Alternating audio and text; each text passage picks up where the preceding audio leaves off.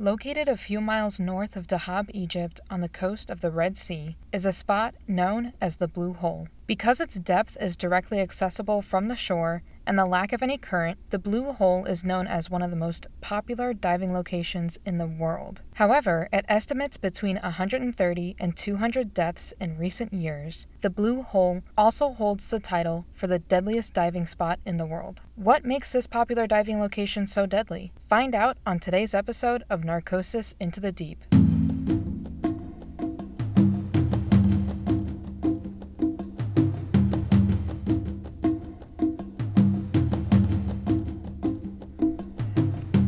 Hi, everyone. I'm your host, Alex, and welcome to the very first episode of Narcosis Into the Deep. So, I want you to think of the Blue Hole as the Mount Everest or Kilimanjaro of the diving world. It's very famous, and a lot of experienced deep divers want to quote unquote conquer the dive. The Blue Hole is actually a submarine pothole. It's a type of cave, and the entrance to the Blue Hole is located about 30 feet from land. It's super easy to access. You don't need a boat to get out there, you don't need to swim out to it. You can easily get up from your beach chair and just jump right into it. The surrounding area has an abundance of coral and sea life. It's absolutely gorgeous, and there's no wonder why the site attracts so many people each year. Now, the shallow opening of the blue hole is known as the saddle. It's about 20 feet deep at its most shallow point, and from the saddle, there's a long tunnel that's about 85 feet in length known as the arch. The entire tunnel is submerged, and the ceiling of the arch is at a depth of about 181 feet, and the floor of the arch goes down to almost 400 feet. Alex Hayes, who's an experienced diver and manager of H2O Center, describes the underwater opening of the arch as a quote underwater cathedral end quote. At the end of the arch, it opens up to the sea, and the seawall drops off to a depth of about 3,300 feet.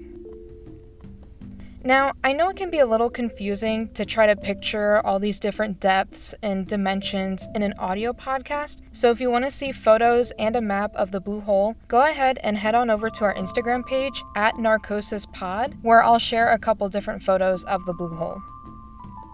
So, getting back on track, as I mentioned earlier, this location has claimed almost 200 lives, if not more, in recent years. One of the most infamous deaths at this location is that of Yuri Lipsky. At the time, Yuri was a 22 year old Russian Israeli diving instructor. From the very scarce information I could find online about Yuri's personal life, I can tell you that he had a passion for scuba diving and traveling. Yuri was in the area only for the weekend and he wanted to dive the blue hole, and he also knew that he wanted to capture the arch on camera. On the morning of April 28, 2000, Yuri packed up all his gear and excitedly headed down to the popular diving spot. Yuri loaded on all the gear that he needed, which included 12 liters of compressed air, 26 pounds of lead on his weight belt, his camera, and his batteries. Yuri jumped into the saddle, reached up to his helmet where his camera was, and turned it on and attempted to begin his descent. Now, as soon as Yuri began sinking down, he instantly knew something serious was wrong. Yuri was rapidly descending and he couldn't control his downward speed. He tried to inflate his buoyancy compensator, or BC, and under normal circumstances, this vest would inflate and help carry the diver to the surface. But try as he might, Yuri kept sinking deeper and deeper into the depths of the sea, leaving those at the surface in dismay and unable to help him. Sadly, Yuri is only one of the many, many people who have lost their lives diving here, and his mysterious death has left many of us asking a lot of questions, such as how did an experienced diver die during a seemingly simple dive? Why did his BC not inflate? What went so wrong under the surface? Well, there's a few theories on what caused Yuri's untimely death and the first of these theories comes from those who live the closest to the blue hole. So, local to the area, the members of the Bedouin tribes have long avoided this diving location, and that's because they believe that this spot is cursed. There's a local legend that a girl drowned herself here in order to escape an arranged marriage, and now she forever haunts this location, attempting to drown others with her. To those who believe in this curse, they simply believe that Yuri was pulled to the depths by this girl and drowned by her. The second of these theories is that during Yuri's descent, a shark actually grabbed him and pulled him down against his will. In this theory, Yuri is said to have accidentally knocked out his regulator, or the mouthpiece that supplies oxygen to the diver, during his frantic movements trying to remove himself from the shark's grasp. Then, while being dragged down by the shark, he was unable to locate his regulator again and ended up drowning to death. Now, this theory doesn't have a lot of evidence to back it up, and while the arch does connect the saddle to the sea and sea life can access this area, there's one really big loose end in this theory. And that's because Yuri's body was recovered the next day, and there was no evidence of a shark bite or any other bite of a large, powerful creature that could have pulled him down against his will. Now, moving on to the third and final theory, it's simply that Yuri died because he was overweight and underexperienced. On the morning of April 29th, the day after Yuri's death, his body was retrieved by an experienced diver named Tarek Omar. Tarek was born in a village near Libya and is a Bedouin from the Awlad Ali tribe, and he's described as a slim man with graying hair and friendly eyes. In 1997, Tarek had began gaining local fame when he started undertaking missions to retrieve bodies of those who fell victim to the Blue Hole. Since then, Tarek has undertaken over a hundred missions to recover bodies, but he admittedly doesn't know exactly how many he's recovered. He states, quote, I stopped counting at some point, end quote. After recovering Yuri's body, Tarek discovered that Yuri's camera was still in working order despite its rapid descension and incredible depth.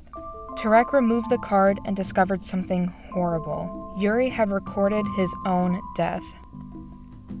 The video, lasting only 7 minutes and 16 seconds, shows glimpses of Yuri's dive watch indicating his depth. Yuri continues to take glances at his dive watch throughout the video, and these quick glances show the rapid changes. 81.7 meters one second, 85.3 meters the next, until finally 91.6 meters. Yuri's silent, chilling underwater screams can be heard in this video, and after hitting the ground, he tries to inflate his vest yet again, but it doesn't work. He flounder kicks, trying to get back up to the surface, kicking up sand, but making no progress. And then finally, the horrifying images freeze. Tarek Omar, in an interview with Der Spiegel, a popular magazine in Germany, tells details of his mission to recover Yuri's body, along with many, many other recovery missions. Yuri's body had been found face down in the sand at a depth of about 300 feet, and his regulator had been pulled out of his mouth, which can be seen in the chilling video. So, what exactly caused Yuri's rapid descension, and why did his BC not inflate? Why had he removed his regulator, the one source of oxygen, at 300 feet underwater? So, first, let's take a deeper look into the first question Why did Yuri rapidly descend? Like I said earlier, based on the third theory, the major problem is that the amount of weight Yuri had on him was too much.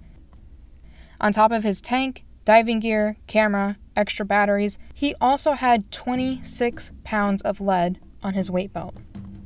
Now, the amount of weight that you need on your belt is going to vary person to person.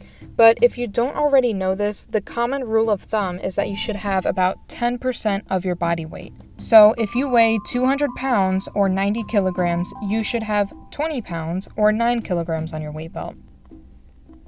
This isn't an exact number though. There are other factors to consider, such as the weight of your equipment, if you have a dry suit on, etc. From what I could find during my research, Yuri was not a very large man, so 26 pounds or 12 kilograms would have been way too much weight for him, even with factoring in all of that extra gear that he had.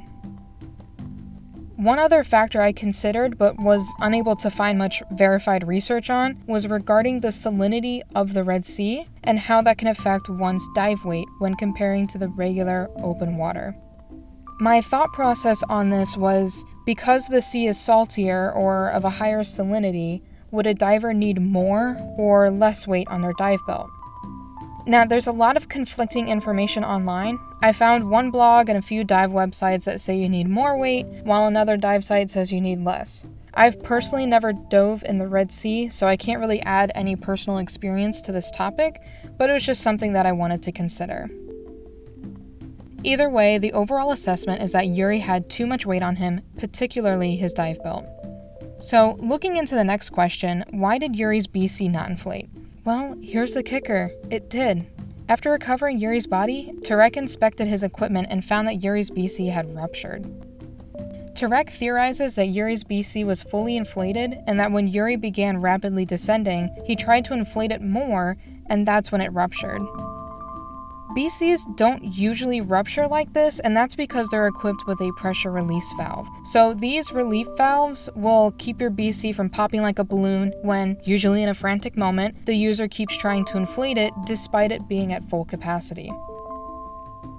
So, I also tried to do another deep dive into this topic because I wanted to find out when were these pressure relief valves first implemented, when were they first used or first required to be used. Because if you remember, Yuri's death happened in 2000, and while diving's been around for quite a while, I was trying to see when these pressure relief valves were starting to become a requirement. Usually, there's some type of national or international safety board like with aviation, there's the NTSB, which is the National Transportation Safety Board. However, I couldn't find any national or international safety boards. A lot of the current existing diving safety boards pertain only to the specific organization's diving programs. So, for example, the EPA, the Environmental Protection Agency, and the NOAA, the National Oceanic and Atmospheric Administration, each have a diving safety board but it only pertains to their specific diving program.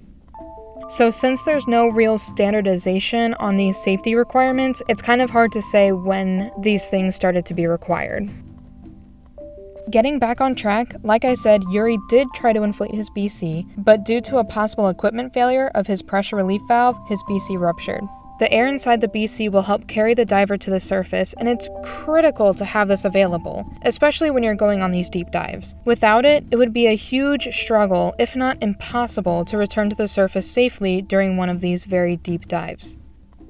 So, looking at the next question, why did Yuri remove his regulator, the one source of oxygen, while he was underwater?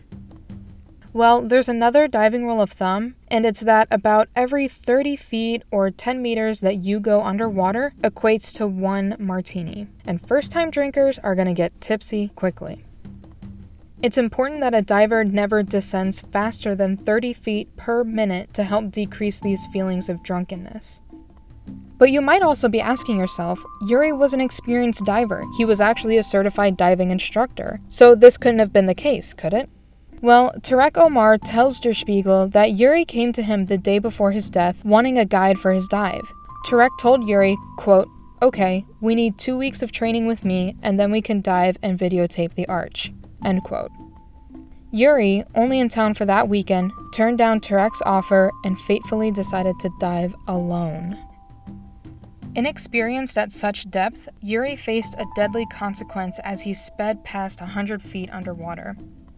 Yuri became a victim to what's known as nitrogen narcosis. It's the technical name for the drunken, confused cognition that reduces reasoning, decision making, and motor coordination. At Yuri's final depth of 300 feet, or 92 meters, he was experiencing the effects of about nine martinis in the short span of about seven minutes. During nitrogen narcosis, the increasing atmospheric pressure causes too much nitrogen to become dissolved in the bloodstream, and divers slowly lose their judgment. Some divers who have dived the arch with compressed air and returned safely to the surface have claimed that they've heard organ concerts, experienced memory lapses, or said that they felt as if they were, quote, stoned. But just as a drinker slowly develops tolerance for alcohol, a diver too can develop a tolerance to this high nitrogen concentration. But sadly, Yuri was not accustomed to these new depths. Confused and disoriented, Yuri removed his regulator, probably now unaware that he was even underwater at all and that this was his only source of oxygen, and sadly drowned to death. As I mentioned earlier, Turek retrieved Yuri's body the next day, and Yuri's father, Alexander Lipsky, thanked Turek in a written letter for the quote, dangerous mission to recover the body of my son. End quote. Turek performs these missions not to make money, but because he wants to help the family members. He states, quote, It isn't about the money for me. I don't ask for anything, I just charge the cost of the gas, end quote. Turek, being one of the most experienced blue hole divers, if not the most experienced diver at this location, says that it's easy to find the bodies. He states, quote, If I were to hide something in your garden, you would also find it pretty quickly, end quote. Because it's good practice to never dive alone and to always have a diving partner or a diving buddy, Turek usually starts each of his missions by first talking to the diving partner. He'll ask them questions like how thick was their dry suit, how much lead did they have on their weight belt, where did you last see them, and at what depth. Turek states that he usually tries to recover these bodies within one to three days because if you wait any longer than that, you risk the interference from the hungry sea life, and according to him, at that point, it's better to leave the bodies down there, unfortunately.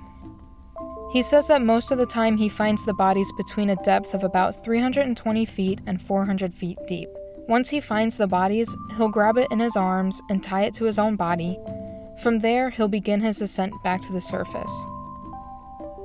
Now, one thing you need to know about scuba diving, if you don't already, is that you have to take what are called safety stops on your way back to the surface. Just as you need to control your speed on the way down, you also need to control it on your way up. If you don't allow proper time for your body to decompress, you run the risk of life threatening complications. To kind of give you a good idea on why you need to do this, consider the oxygen in your bloodstream. The further underwater you go, the more atmospheric pressure there is. This pressure causes the oxygen bubbles to shrink, and if you rapidly ascend to the surface after a deep dive, these oxygen bubbles are going to inflate very quickly, and this can cause a block in your bloodstream, resulting in your death. This specific example is known as arterial air embolism. So, because these recovery missions occur at such an incredible depth, it takes Turek three hours to complete a recovery mission. Now, on his return, once he reaches about 130 feet from the surface, he'll attach an airbag to the body and allow it to float to the surface while he completes the remainder of his safety stops. By the time that Turek himself returns to the surface, the body's already been taken away by the rest of his team. Today, Turek Omar is about 57 years old, and from what I could find online, he's still assisting family members in the recovery of their lost ones. So, now that we've thoroughly covered the theories around Yuri's death, let's talk about the blue hole itself. Why does this spot hold the title for the deadliest diving location in the world? And if you ever decide to go diving there, what can you do to prevent becoming its next victim? Really, the blue hole itself is no more dangerous than any other diving location in the Red Sea. But the long submerged tunnel is what poses a great threat to inexperienced divers and is the main cause for the many, many lives that were lost here. The arch's high body count comes from one major problem misjudgment. Alex Hayes elaborates on this, stating, quote, People do a hundred dives and think that they know it all, but they're not prepared for that kind of depth. A bit of knowledge is a dangerous thing, end quote. And I think it's pretty safe to say that we can all agree that there's been at least one or two times in our lives where once we learn the basics of something, we think that we're experts at it, and we later come to find out that we've only scratched the surface of that knowledge. That's really true for scuba diving. A lot of divers think that because they've dove a shallow coral reef at 30 or 60 feet deep, that they can easily go and complete a dive that has a depth of 120 or more feet, and honestly, that just simply isn't the case. As I mentioned earlier, that long submerged tunnel, the arch, it connects the saddle and the Red Sea. Now, because of this, there is usually a very faint current that runs through the tunnel. And because of this faint current, it's going to take you longer to swim the length of the tunnel than you anticipate. Another factor to consider is the low light that's being reflected off the walls of the tunnel. Because it's so far underwater, less light reaches it, and this low light that bounces off makes the arch appear shorter than it actually is. So, between the shorter appearance paired with the swimming slower than you expect, this can cause major problems when you're underwater. So, what can you do to prevent becoming the next victim of the blue hole? It's simple, really. Go with a diving guide. Go with someone who's local to the area and knows the blue hole well. Most likely, you're going to have to do multiple dives at varying depths to become accustomed to this kind of straight down dive. Your guide is also going to want to do a few dives with you just to see how you swim, how your oxygen consumption is, etc. While you might find this tedious and time consuming, these local dive guides will know the illusions found inside the arch, and they're going to be able to get you there safely and back through that underwater cathedral. The main safety piece that I want to focus here on this specific episode and this incident is regarding your weight belt. I think it's critical to always keep your weight belt in a spot where you can ditch it in an instant if you ever come across a situation like this. And I mention this because a lot of BCs, those vests that you see the divers wearing, they have extra pockets on them. And sometimes people want to put their lead bean bags, their lead weights, in these extra pockets. And I think that can be a very dangerous thing. I always keep my weights in a weight belt that has just a single simple buckle on it, so that way, in the event of emergency, I just pull that buckle and those weights are gone. That way, I can get back to the surface in the event of that emergency. The other thing you should think about too is that you can easily replace that weight belt. So if you find yourself in a similar situation, ditch that weight. You can always buy another weight belt, you can always buy more weights, but you can't replace your own life. I personally think that Yuri's death could have been avoided if he kept his weight belt in an easily accessible area.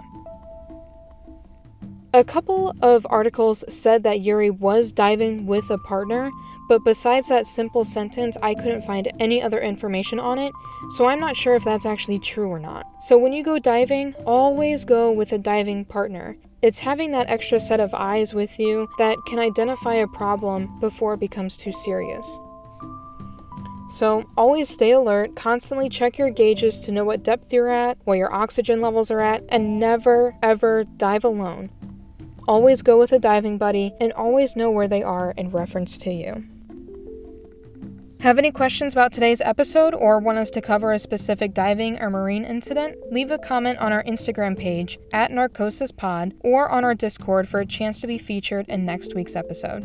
Again, I'm your host, Alex, and thank you so much for listening to our very first episode of Narcosis Into the Deep. If you like this episode and want to hear more, please don't forget to subscribe to this podcast and leave a review wherever you listen to podcasts. For visual information regarding today's episode, please head over to our Instagram page at NarcosisPod the link to our Discord and our Instagram page can also be found in the description of this episode. And I would also like to give a special shout out to Ashley Randall for creating the artwork for this podcast. You can find more of her work and request your own commission through her Instagram page at Ashley Randall Art. Her Instagram will also be linked in this podcast description for your ease.